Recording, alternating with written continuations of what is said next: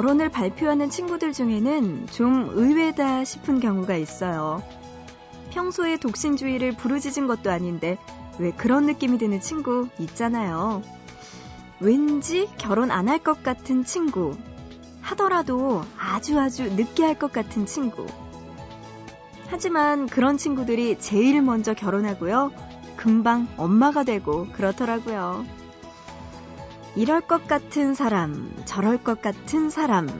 그냥 우리의 느낌일 뿐이지 정반대일 때도 많죠. 사람은 그래서 언제나 반전의 여지가 있거든요. 반전은 특히 남녀 사이를 바꿔놓죠. 생각과 달라서 별로인 경우는 이별을 하고, 생각과 달라서 매력적인 경우는 사랑에 빠집니다. 보고 싶은 밤, 구은영입니다.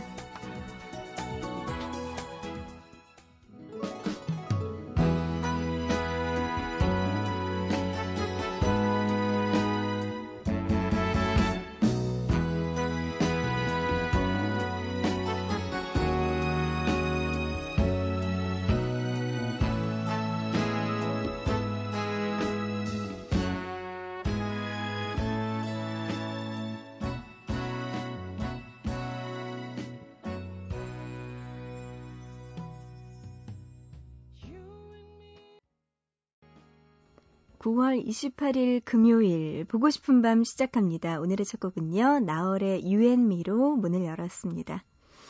와, 오늘이 금요일이네요. 오늘 하루만 딱 버티고 나면 토요일, 일요일 쉬죠. 월요일도 쉬죠. 그리고 화요일 건너뛰고 수요일까지 쫙 쉴 수 있는 날이 다가오고 있습니다. 여러분, 오늘 하루만 더 힘내세요. 어, 보고 싶은 밤, 오늘도 한 시간 동안 여러분의 신청곡과 사연들 받고, 그리고 함께 나누는 시간 마련했어요. 참여할 수 있는 방법 소개해 드릴게요. 문자는 짧은 문자 한 건에 50원, 긴 문자는 한 건에 100원의 정보 이용료 추가되어 우물정자 누르시고 8001번으로 보내주시면 되고요. 인터넷 보고 싶은 밤 홈페이지 들어와 주세요. 사연과 신청곡 게시판, 그리고 미니에 글 남겨주시면 됩니다. 마지막으로 스마트폰 이용하시는 분들 MBC 미니 애플리케이션으로 참여 가능하니까요. 여러분들 많이 보내주시기 바랍니다. 자, 노래 두 곡 듣고 와서 보고 싶다 또 만나보죠. 8315님의 신청곡입니다. 데이브레이크의 들었다 놨다 그리고 JYP가 부르는 나 돌아가까지 들어보시죠.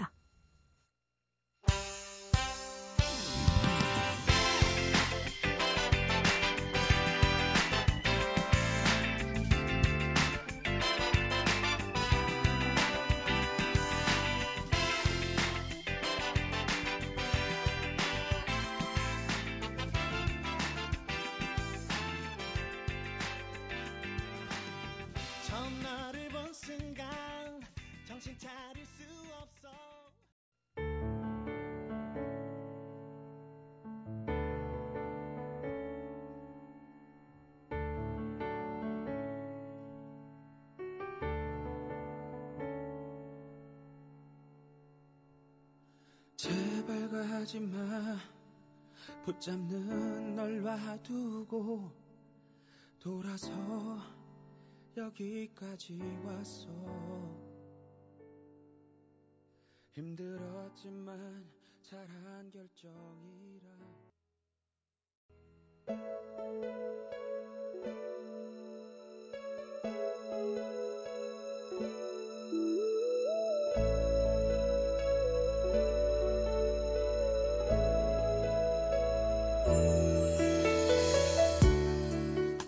그녀가 그에게 헤어지자고 말했을 때 그가 한 말은 이거였다. 나 좀 봐주면 안 돼? 그는 조금 뻔뻔했고 그래서 그녀는 작게 한숨을 쉬었다. 그동안 계속 봐줬으니까 이젠 그만하려고. 그는 미간에 잔뜩 주름을 잡고 그녀를 똑바로 쳐다보았다. 그녀는 그를 아주 많이 좋아했기에 그가 어디로 가버리든 언제나 그 자리에 있어줬고 그가 무엇을 하든 다 이해해줬다.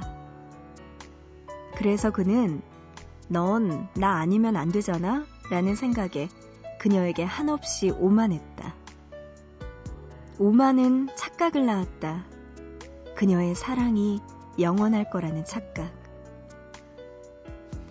그녀가 유리컵을 만지작거리며 말했다. 넌 물에 빠져본 적 있니? 발끝이 바닥에 닿지 않는 깊이의 물에 말이야. 발이 닿지 않는다는 건 대단한 공포야. 사람을 얼어붙게 만들거든. 그런 공포를 한번 알게 되면 발이 닿는 곳에서는 잘하던 수영도 키를 훌쩍 넘기는 물속에서는 잘 못하게 돼. 몸이 너무 긴장해서 잔뜩 굳어버리거든. 언제든 일어설 수 있는 깊이에서는 안심을 해. 힘들면 일어나면 되니까. 일어서서 걸으면 되니까. 어떤 시인이 그러더라. 사랑이란 가늠하는 것이 아니라 빠지는 것이라고. 빠진다는 것은 발목 하나쯤 담가보는 것이 아니라 양 발끝이 바닥에 닿지를 않아서 목숨을 거는 것이라고. 사랑은 그렇게 해야 하는 거라고. 근데 있지, 난 너를 그만큼 사랑하진 않은 것 같아. 그렇게 오랜 시간이 지나고, 그렇게 마음이 아팠는데, 내 사랑은 무릎 정도 깊이밖에 안 됐나 봐. 언제든 일어서서 자박자박 걸어나갈 수 있는 깊이. 그러니까 이제 그만 봐주려고. 그녀는 그 말과 함께 가방을 집어들고 일어섰다. 그녀가 걷는 걸음걸이마다 물이 뚝뚝 떨어졌다.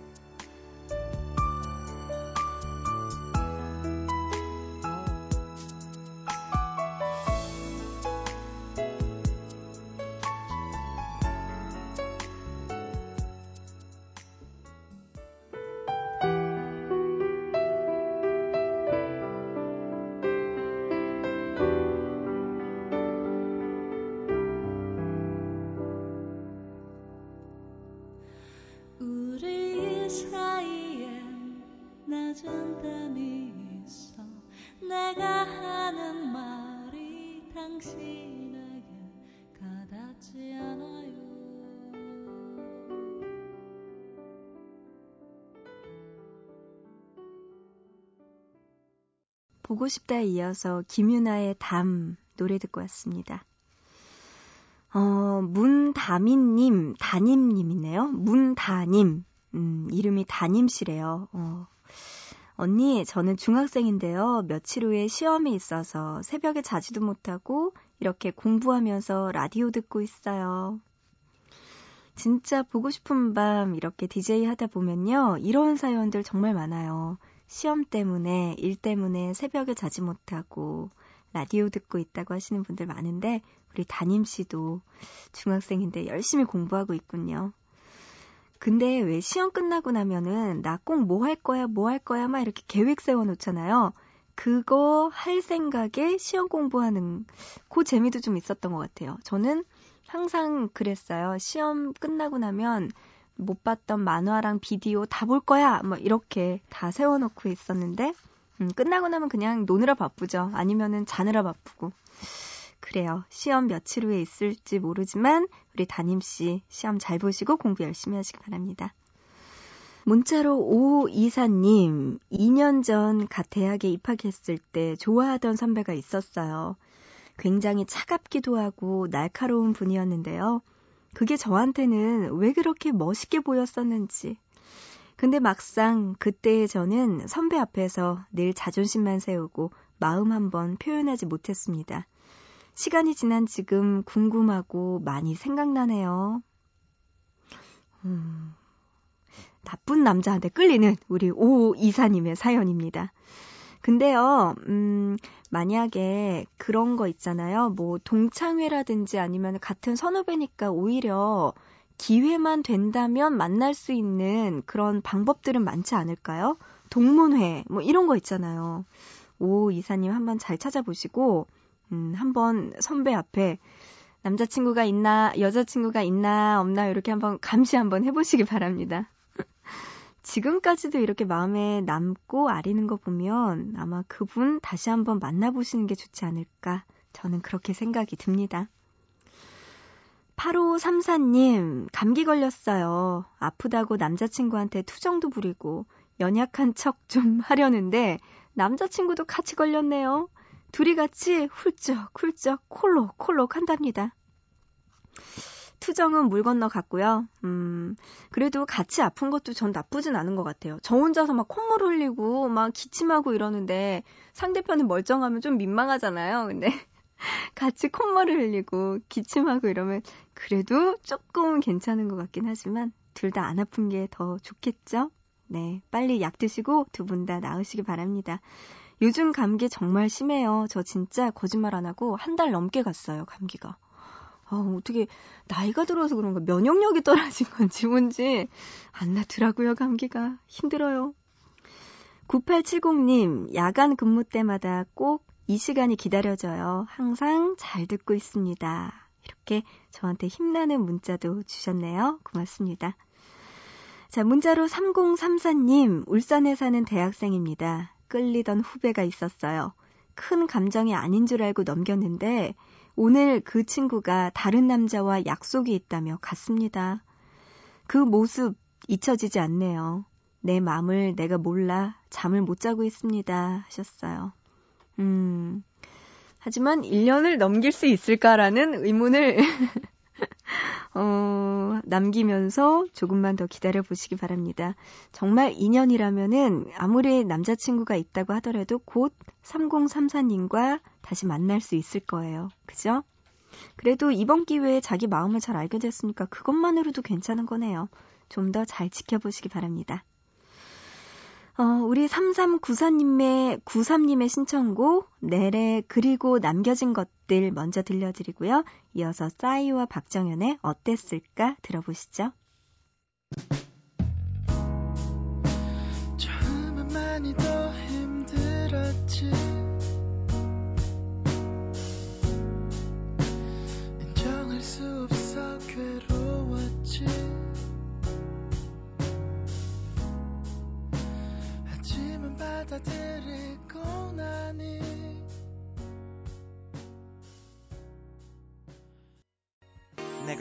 그때 너 내가 그때 너 잡았더라면 잡았더라면 너와 나 지금보다 행복했을까 마지막에 너 마지막에 너 안아줬다면 어땠을까?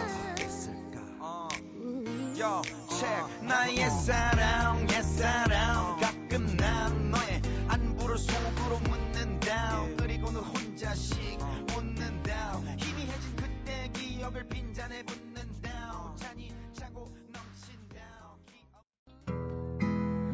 모두가 원하는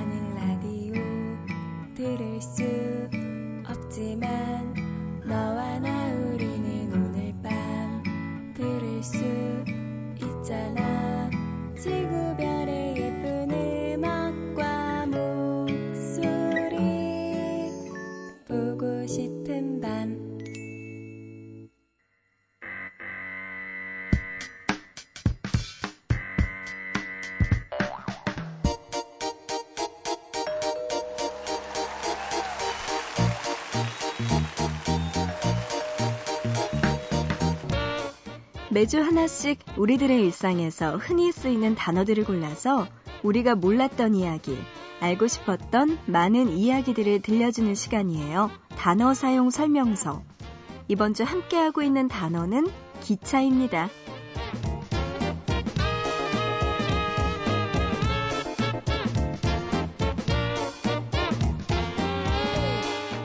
기차역은 누군가 도착하고 떠나는 곳, 그리고 만남과 이별의 장소죠. 그 중에서도 간이역은 추억을 떠올리게 하는 장소입니다. 어린 시절에는 통일호나 비둘기호 같은 완행열차를 타고 간이역으로 향했어요.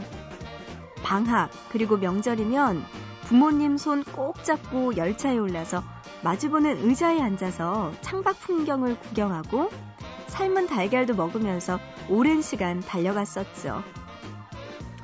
이 간이역은요, 풍경의 특수성 때문에 드라마나 영화의 장소, 문학과 음악의 소재, 그리고 사진 작가들의 촬영 장소로도 종종 쓰이곤 합니다. 볼까요? 영화 봄날은 간다에서 주인공 상우의 할머니는 간이역 의자에 앉아서 즐거웠던 한때를 기억하며 오지 않는 할아버지를 기다립니다. 그리고 상우는 간이역 의자에 앉아 꾸벅꾸벅 졸던 은수와 처음 만나기도 했죠. 또 90년대 드라마 모래시계 학생운동을 하던 혜린이 경찰의 추적을 피해 작은 바닷가 마을로 피신하게 되고요. 그곳의 간이역에서 경찰에게 붙들려 가고 말죠. 거센 바람에 흔들리는 소나무와 쓸쓸한 간이역 풍경만이 남아 혜린의 처참한 마음을 대신했습니다. 어, 예전에는 기차가 최고의 이동수단이었지만 현대에 들어서 빠른 것을 선호하는 사람들이 많아지고 비행기와 KTX가 그 자리를 대신하게 되었는데요. 그리고 간이역은 점점 사라져가고 있죠. 이제는 영화나 드라마에서만 볼 수 있는 향수 어린 장소가 됐습니다. 녹슨 철로, 무성하게 우거진 초록 풀숲, 텅 빈 역산. 이러한 간이역의 풍경은 오래전의 시간으로 우리를 이끌기도 해요. 요즘 기차가 오지 않는 간이역은 아담한 전시 공간이나 지역 주민들의 쉼터로 다시 태어나고 있다고 하죠. 이렇게 느림과 낭만이 있는 간이역에서 잠시 쉬어가는 건 어떠세요? 스위트피의 너의 의미 들어보시죠.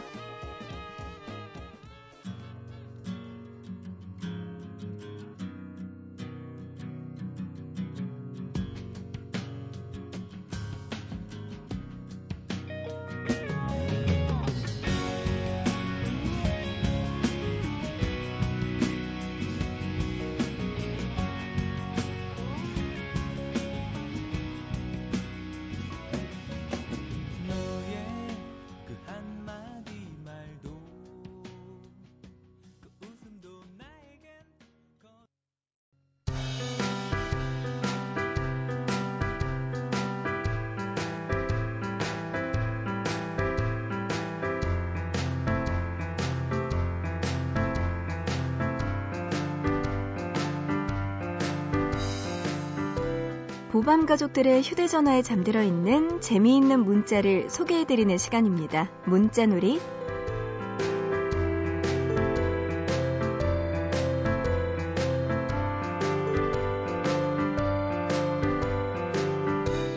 (3770님) 추석에 거기로 피신해도 될까?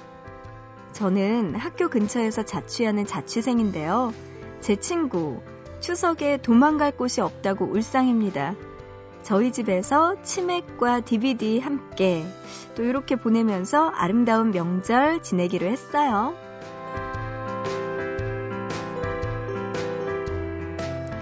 맞아요. 사실 말을 안 해서 그렇죠. 친구 같은 분 많을 겁니다. 저도 이런 친구 있으면 좋겠네요. 피신할 데가 없어요, 전.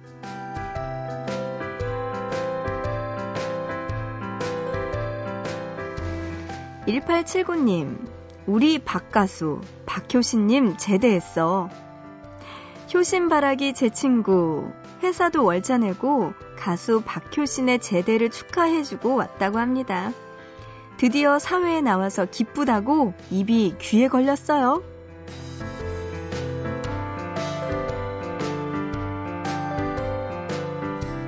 아, 그렇군요. 박효신 씨 제대했군요. 야, 거기다가 그걸 알고 월차까지는 친구. 열정이 대단합니다.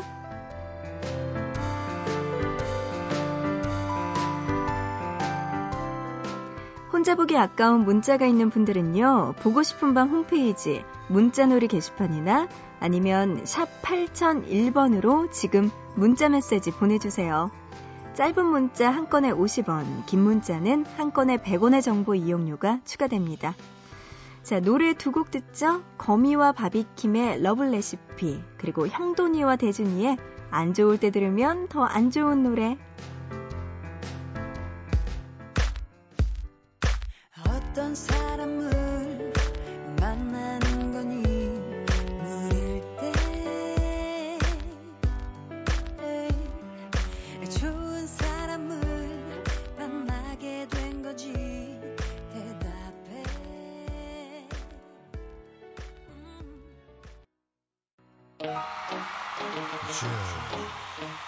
Come on.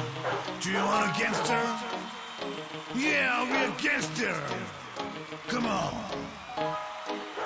We're not dangerous. You know, come on. Yeah. 우리 안 물어요.